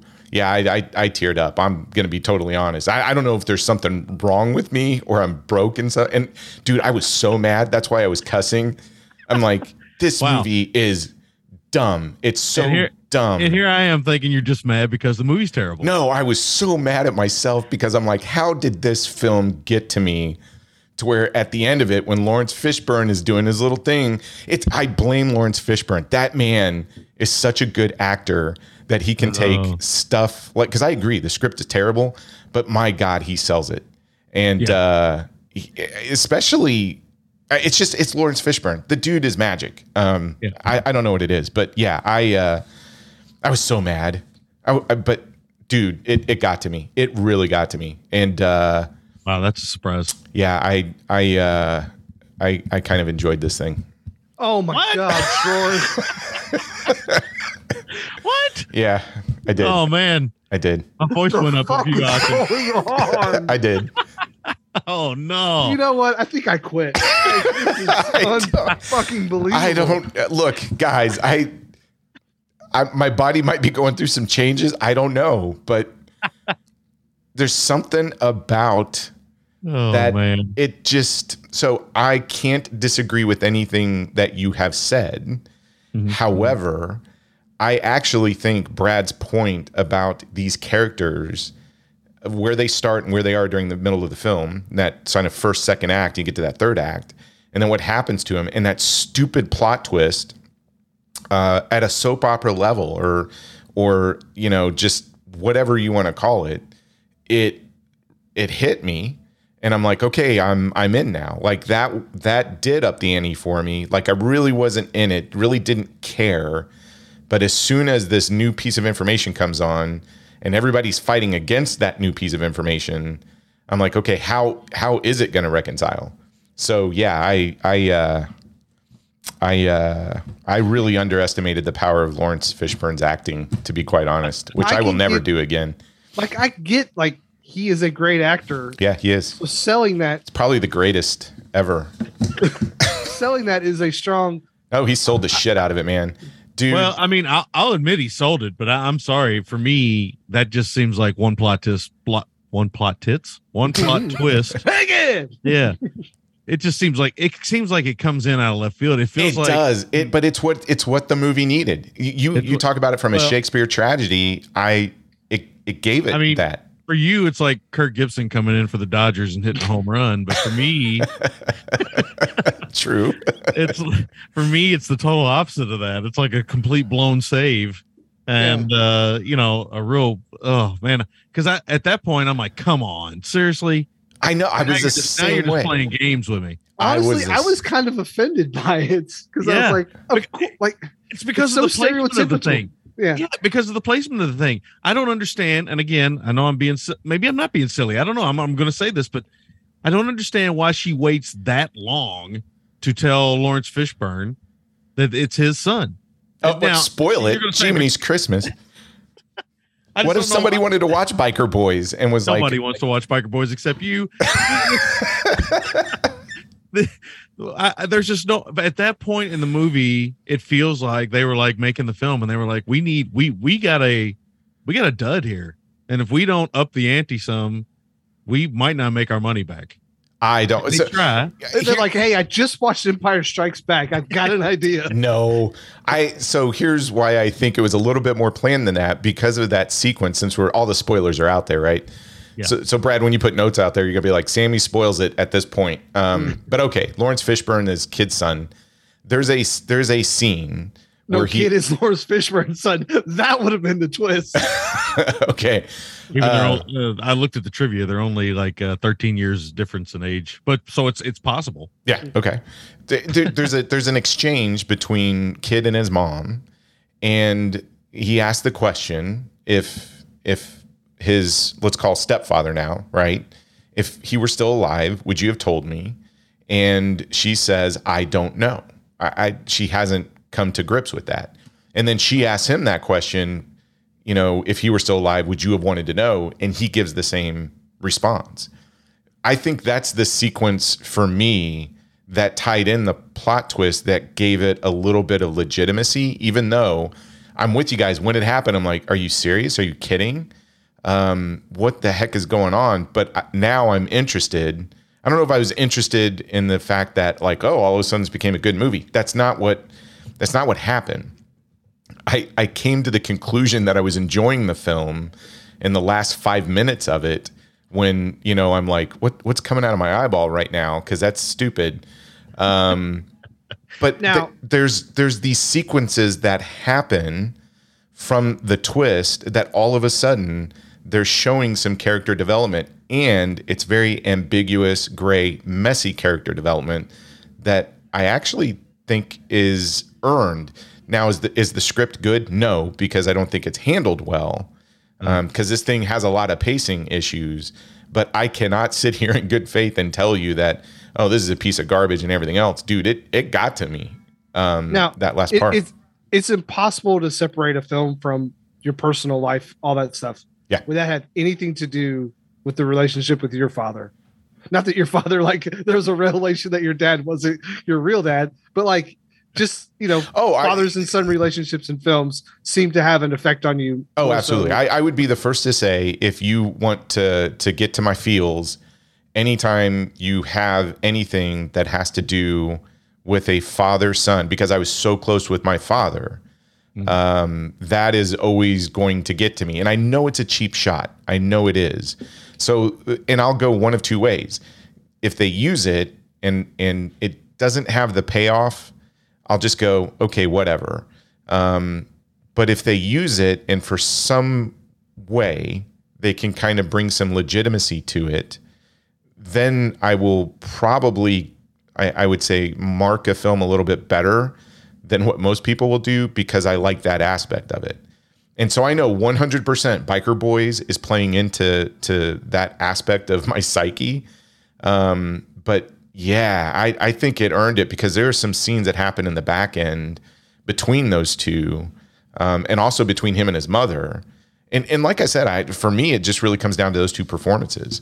When Lawrence Fishburne is on screen, or Vanessa Bell Calloway, or if they're both on the screen talking to each other, I think this thing is just firing on all cylinders. See what it did there? Yeah.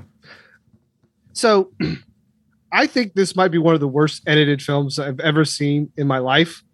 There's a scene, and you kind of brought it up. So they're talking and getting ready for this final drag race. And they're walking into a field, just Kid and the, what's this? Smoke. Just walking.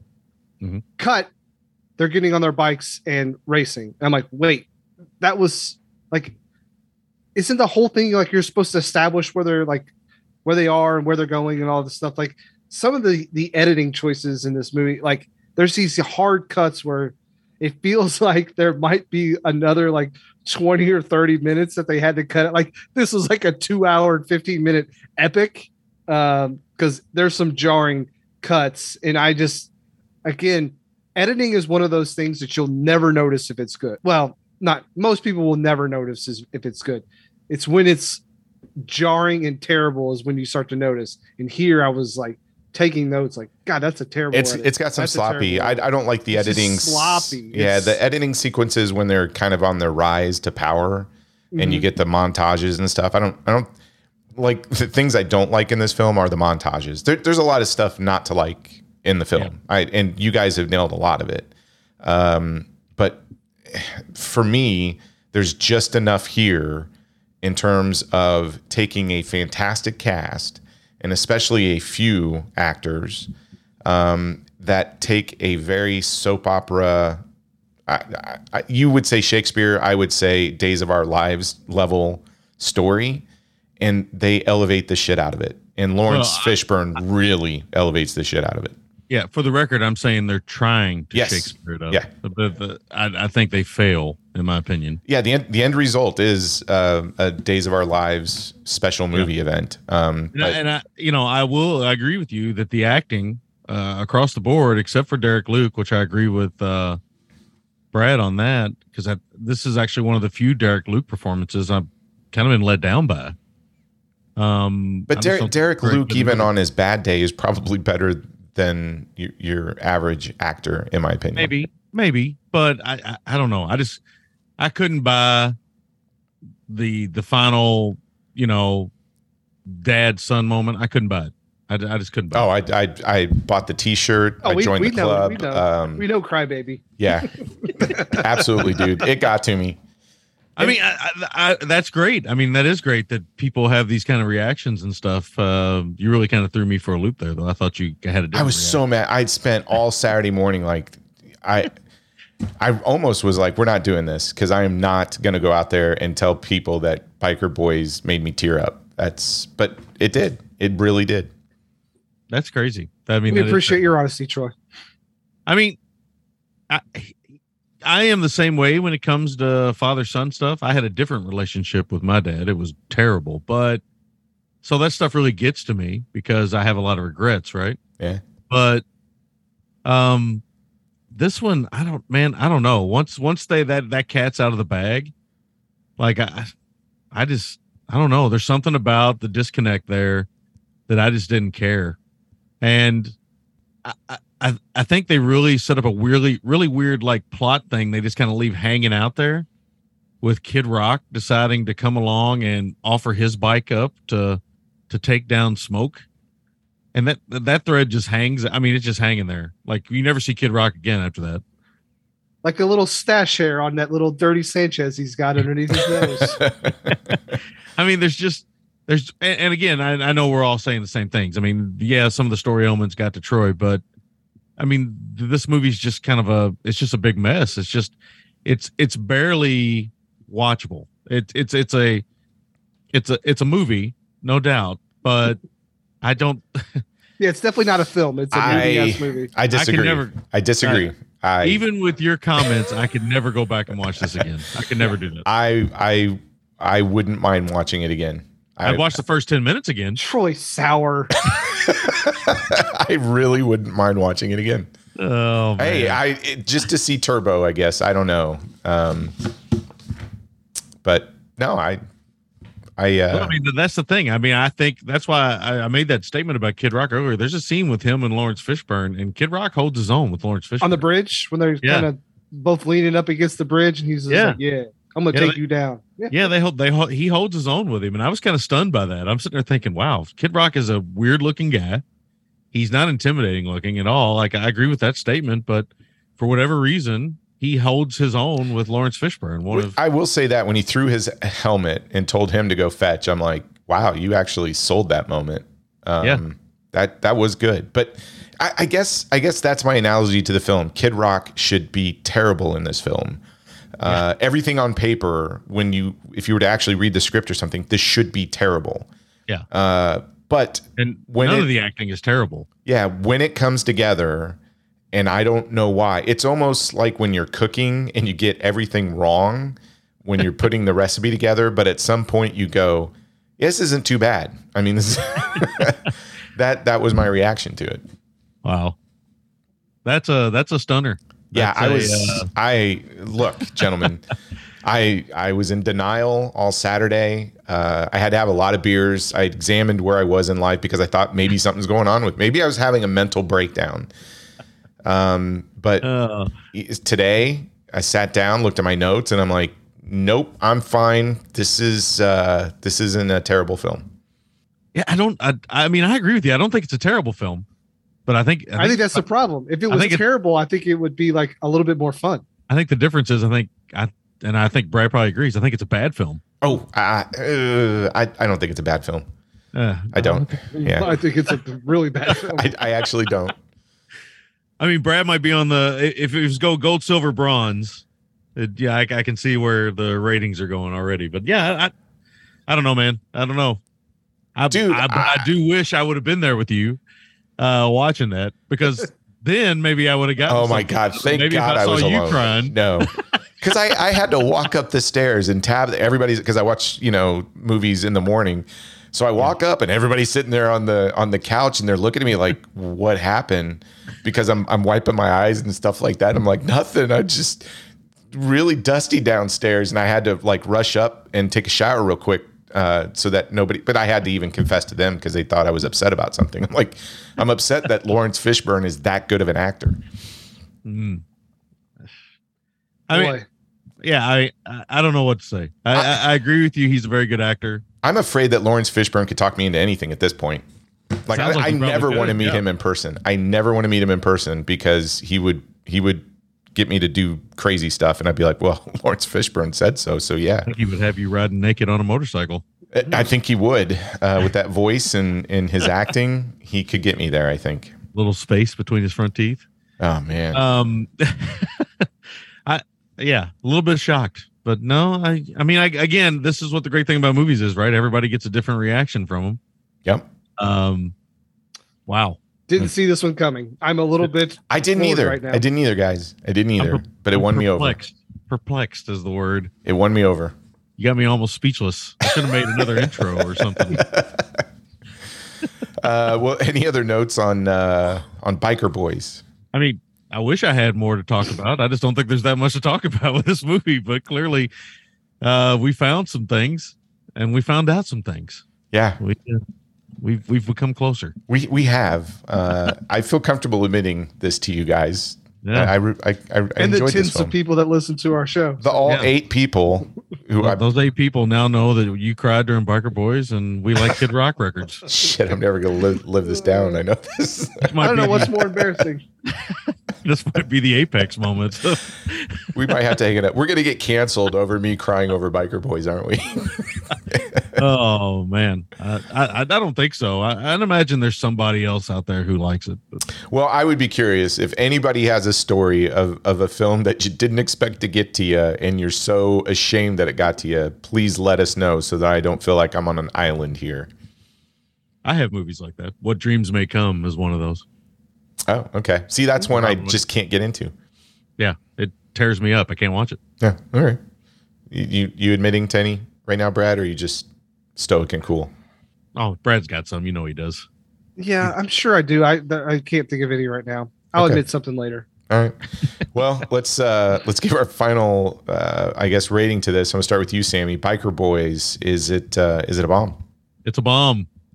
It's a bomb. It's a bomb through and through, man. This movie's not. It's not good. It's very average at best. All right. During its best moments, it's average. It's a mess. It's a mess. Brad, I think you're going to side with Sammy on this. I wholeheartedly agree with Sammy. I say it's a bomb. If you're curious, maybe watch the first 10 minutes. The cast is definitely worth the price of admission. But besides that, everything about this movie is a total mess. Skip it for sure. But hey, it's got a great cast. So if you watch the first 10 minutes and you're like, yeah, maybe I'll stick it out, I wouldn't recommend it, but hey, do what you want. All right. I'm going on the far opposite end of the spectrum. Not that far. I couldn't, I don't even know how I would score this thing because I think I'm still emotionally verklempt over this, but it's not a bomb. God. It's 100% not a bomb. 100% not a bomb. 100% not a bomb. Like on a GGTMC scale, it's like an 8 out of 10 for you. Oh, what? No. Not that high. No. It's not 8 out. That's crazy talk. If I were to score it, I'd go like, okay, this is like a 6, maybe 6.25, 6.5. Although I'm giving this like a 2.5 at top. Yeah, that's ridiculous. I couldn't go higher than a 5. Oh, no. See, for me, I'm not saying it is like the greatest biker film. Look, if you've never seen Torque or Biker Boys, go watch Torque, in my opinion. Yeah. It's a lot of fun. Or any number. There's a ton of great biker films. Yeah, there is. I mean, there's a whole history of that.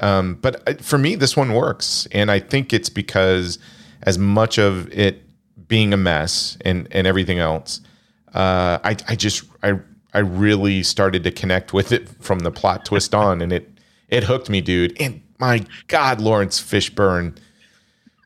Damn you, man. You're so good. I think I would rather watch Easy Rider 2, The Ride Back, over this movie. See, that's crazy talk. Now you're just being silly. Because it's so bad, it's good. You're being silly. At least. No, I would watch Biker Boys again. The crazy thing is I don't think even Fishburne likes this movie. That's how powerful his performance is for you. Oh, he's so good. He doesn't like the title. I think I read in the trivia that he talked to Reggie. By the way, Reggie Bythewood, his wife is actually the director of The Woman King, Gina Prince Bythewood. Oh wow!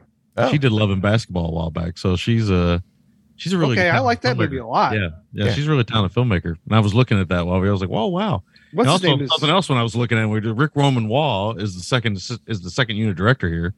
And he does films with like Gerard Butler now, like Angel Has Fallen. Stuff like that. So he was a stuntman too. He did Hard Target and 48 Hours. Worked for Walter Hill quite a bit. Oh, Hard Target, the greatest Jean-Claude Van Damme movie ever. Yeah, that one you're right about, Troy. I'm right about this one too. You know what? You're gonna go on this show in like 6 months and go, damn it, Troy was right. Biker Boys is a good film. No. I can't wait for the announcement in like 2 weeks that Biker Boys is coming to Blu-ray because it always happens to us. Yeah, and I'm buying it. Yeah. Yeah, special edition, I hope. I hope it comes out on 4K. Oh, no. Yeah. That'd be awesome. Unless you do a commentary track for it, I'm not doing it. Oh, I'll do a commentary track. But you know, we just start crying. The last 5 minutes of the commentary track is just me sobbing. So, oh my God, they hugged each other. Yeah, it was, dude. You have no. It was like doing a walk of shame from my basement to the bedroom, knowing my wife and son were there and having to witness me having some kind of breakdown downstairs. Oh, it was terrible. Usually the other way around, the walk of shame from the bedroom to the basement. Hey! Yeah. We got a little bit of feedback, Brad. I'm going to start with this one because it came in with the title "For Troy's Eyes Only." Oh. Yeah. So is it that's the alternate title of Biker Boys. That was a good one. Okay. That was good. Wait, so it's for okay. Okay, so yeah, I grabbed it. You never saw it. Here we go. It is from our good friend Chris Evans, the Chris Evans. Okay, so it says, Troy, I've been searching the internet to find a Pulp Fiction trivia question that Brad won't know. So here goes. Here's what we're doing. Okay. Okay, you ready? Before Mia receives her adrenaline shot after her overdose, there is a shot of 2 board games on a table. What are they? All right. You guys are going to think I'm ridiculous. I already think that. I know what it is. Yeah. It's Life in Operation. Oh, my God. Yes. Damn. Here's why I know that. There is like a Why breakdown. Do you know that? Because it's been a few years, but I've seen a video that breaks down that whole sequence and they talk about why Life and Operation are there, and they talk about why it's just. But I know it's Operation and Life. So, well, yeah. That's once again. I'm sorry, Chris, you couldn't stump him. If anybody thinks they can stump Brad on Quentin Tarantino trivia, please send it in. This is fantastic. More specifically, Pulp Fiction, because I've seen that movie 1,000 times, and I know I've been in your house where you quoted videos. The entire film. It's crazy. I've seen all the stuff. Yes, I know Vincent is in the very first part of the movie. Forget it, you know, all that stuff. So yeah. Well, if anybody for this weekend is and by this weekend we're talking. Let me see here. That would be September 30th, October 1st, and October 2nd. The Mahoning Drive-In, which is in Layton, PA, they are doing the Tarantino A Go Go. So Friday night you can see Reservoir Dogs, Jackie Brown, and a secret third feature. Okay. On Saturday, you can see Death Proof, Inglorious Bastards, and a third secret feature. I'm sorry, I meant third secret feature on Friday as well. And then Sunday, they're just showing The Hateful Eight with spaghetti western trailers. Yeah, you can skip Sunday. Yeah, so if you're in the area, you can go, and they usually show original 35mm prints of these things. So the Mahoning Drive-In out there is just gorgeous. It sits out in Layton. I think we're going to go Saturday because our whole house is a big Tarantino fan. So we'll probably go catch Death Proof and Inglorious Bastards, and you pay an extra $10 and you can camp there too. It's kind of cool. Yeah. Pretty awesome. I keep meaning to try to get up there at some point. Yeah. We got to do it during the season. So I just found the picture. There it is. Oh, you're right. Yeah. It amazes me how much you know about that film. One other piece of feedback I want to read. This one's interesting. Okay. So it is from I think this piece of feedback comes from the youngest person that has written into us. Okay. Oh my God, please. Yeah. So Amelia wrote in. I don't think she listens to the podcast, but her father does. So, cause I know her father very well. So Amelia wrote in and said, Waterworld overall is a fantastic movie. I loved it. I watched it one day with my father, your brusband, which is true. He is my brusband. And the next day I watched it again with my grandmother. I'd rate the movie a 9.5 out of 10. Pretty awesome. I've always loved adventure movies and loved the water. Not a fan of drinking water, though. Tastes too plain Jane for me. I'm impressed that they used little to no CGI or animation while filming the movie, all stunts and sets. My favorite scene is where Mariner throws the little girl, Enola, off the boat. What I assume mother says she can't swim, but she's swimming. Overall, great movie. My new fave. There you go. Drink more water. Wow. Drink water. It's good for you. Yeah. For one thing, this is parenting done right. Let's agree to that. And the other thing is, I know you guys are in the same boat. I love that feeling when your kid finds like their new favorite film and it's one you didn't expect. Mm. So I love the fact that Amelia she's not taking in any kind of feedback or anything else from friends, the internet or something else, watches it on its own and all of a sudden falls in love with the film. I love it when kids do that. That's like that. And that's my favorite thing of being a parent, when Cameron or Angel find something that I either introduced them to or I didn't introduce them to, and they come up and they're like, hey, have you seen this film? And you're like, well, yeah, that movie's, what did you think about it? And they're like, oh, I loved it, blah, blah, blah, blah. So, yeah, I mean, never be ashamed of what you like. Absolutely. Or what makes you cry. Yeah. And I know Amelia, she's a little genius too. So unless you're Troy and you like biker boys, but everybody else, don't never be ashamed of what you like. I'm not ashamed of biker boys. No, I mean, I always tell my son that. I'm always like, don't listen to other people. Don't ever listen to other. I mean, I know I do a podcast where I talk about movies and stuff, and I'm telling you not to check out biker boys, but I'm telling you right now, don't listen to me.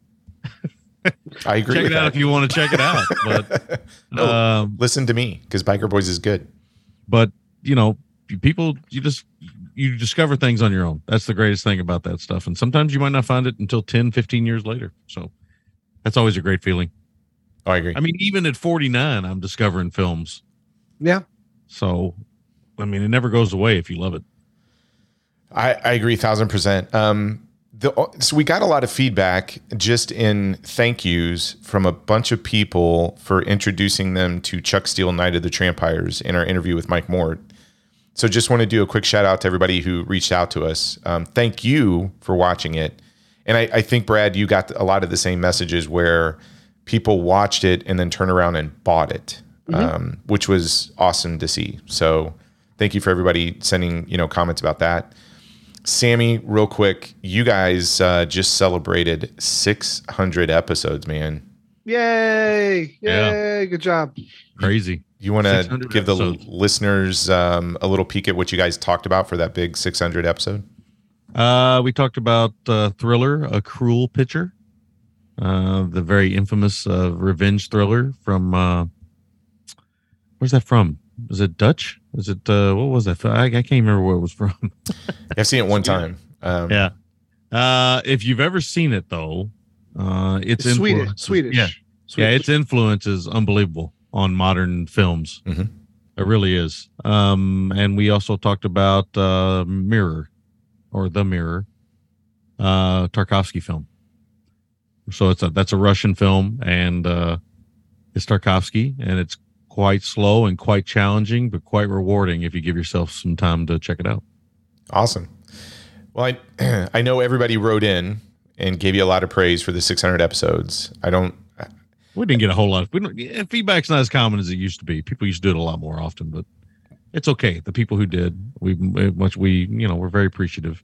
Yeah. Hey, look, I think the greatest feedback is if you take a step back and look at the community that, The Gentleman's Guide to Midnight Cinema is, and how many podcasts have been influenced specifically by you and Will. I mean, Brad and I are 1,000% influenced by you two.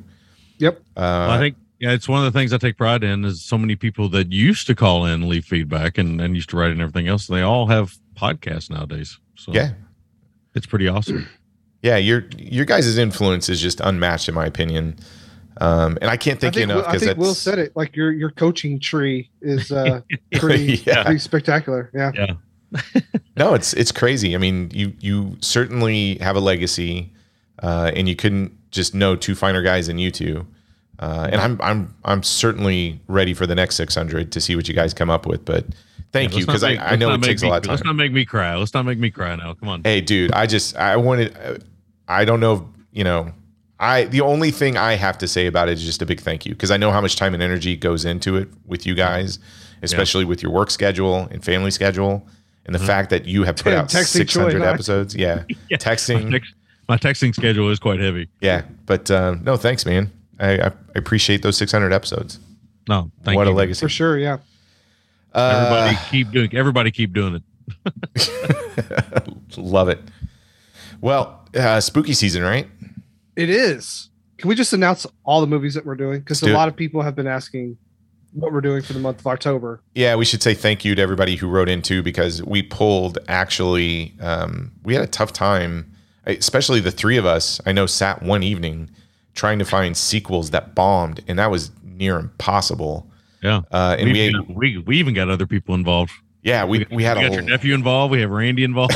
Yeah, and our listeners had sent us some great feedback on it. So, Brad, you have the selection, right? I do. I have the selections for the month. So we're starting off with Amityville 3D, and then we're going to Dominion, the prequel to The Exorcist. Nice. American Werewolf in Paris. Sweet. And Leatherface, the Texas Chainsaw Massacre 3. Sweet. Wow. Those are some films. What a lineup. I've seen all those. I have too. No, actually, I've seen them all. Yeah. Yeah, I've seen them all. Yep. I've seen a lot of them in the theater too. Am I on any of those shows? You are. You're on Leatherface. Oh, I'm on Leatherface. Okay. You want to come around? I'm right around Halloween, huh? Yeah.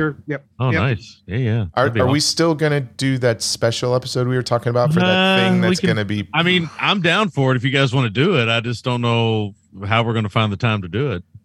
I don't know. I wasn't even thinking about that one. I was thinking about the other one that's coming out this month that we all pre-booked. That you know what I'm talking about? That other thing that's coming out that's coming out on Blu-ray for Halloween. That one thing. Okay, we'll talk later. Yeah, you'll have to text it to me because I don't know what you're talking about right now. I bet I do, but I'm drawing. When I text it to you, you'll be like, "Oh yeah, we did talk about that." I'm open to any and all things. Awesome. Hey, let's real quick also talk about one of the themes that we're starting to prep for. It's many months away. We decided in 2023 we're not letting the wives program any shows because that was a disaster. For them making us watch that garbage. So what did we come up with instead, Brad? Yeah, so Troy and myself and Sammy have a little bit of a bromance together. So we figured February we would celebrate all things bromance. And so nice. Just for example, what's already on the schedule for February is Tango and Cash. So you have that to look forward to. But we need to fill it out with 3 other movies. And so if you have a bomb that is a bromance movie, please throw it our way and we will add it to the list. Awesome. And how do they get a hold of us to do that? Yeah, that's notabombpod@gmail.com. You can also head to our website, notabombpodcast, hit the contact us button, or you can do Instagram, Facebook, Twitter, all that good stuff. Awesome. Well, Sammy, thank you once again for coming on to the show. It's always a blast to have you here. I cannot wait to put you and Will's voice in my head in the next few days for episode 601. Yeah, that's. I have a this or that coming your way. Nice. Les Marginaux is what we covered. The Outsider, Jean-Paul Belmondo. If you've never seen it, you really should, especially if you're a Jackie Chan or a Tom Cruise fan. Oh, okay. So if you're Troy, and you have not seen this film, you should almost be ashamed of yourself. And I can guarantee Troy will like it. Okay, well then. But it's also Henry Silva as well as in the film. So we're doing some Silva films this month. So. Oh, that's right, for his passing. That's right. Yeah. No, I'll definitely check it out. I don't think I've ever seen it, so I'm excited now. Yeah, Kino's got a Blu-ray out there. Well, after we get done recording, I guess I'm gonna go hit the old purchase and then hear the wife yell at me. Yeah. I heard that earlier today. There you go. Oh, Vinegar Syndrome took a lot of my money. God, Vinegar Syndrome, all of it. They had some drops. Burning Paradise is coming out on Blu-ray. I'm so excited for that. Crazy stuff. Yeah. Crazy stuff. I had to go easy the first time, but I'll be back. We're getting into that season where my bank account's going to be crying a little bit. Yeah, but they're also getting into that season. Brad and I were kind of talking about this too, about when all the sales really hit. So yes. Yep. November, I know I'll be spending some coin. Need more shelving. No, but she's not going to hear that. But I need more crates. More crates. There you go. Anything else, Brad? No, I'm still a little bit shook, to be perfectly honest with you. Well, I don't. Hey, like what you like, man. Yeah, I'm glad you enjoyed it. So, you know, I might just go stick it in and watch it again while I'm folding laundry. Excuse me. You're talking about Biker Boys. Again? Biker Boys. I'm going to stick Biker Boys in. Hey, good. Your reaction to this film is that if I could, I'm just sticking it in a tailpipe. Hey, good. If I could freeze frame Eric LaSalle's face right before the bike hit, that's my reaction. He didn't blink. Reaction. He didn't blink, Sammy. Blink. He didn't blink at all.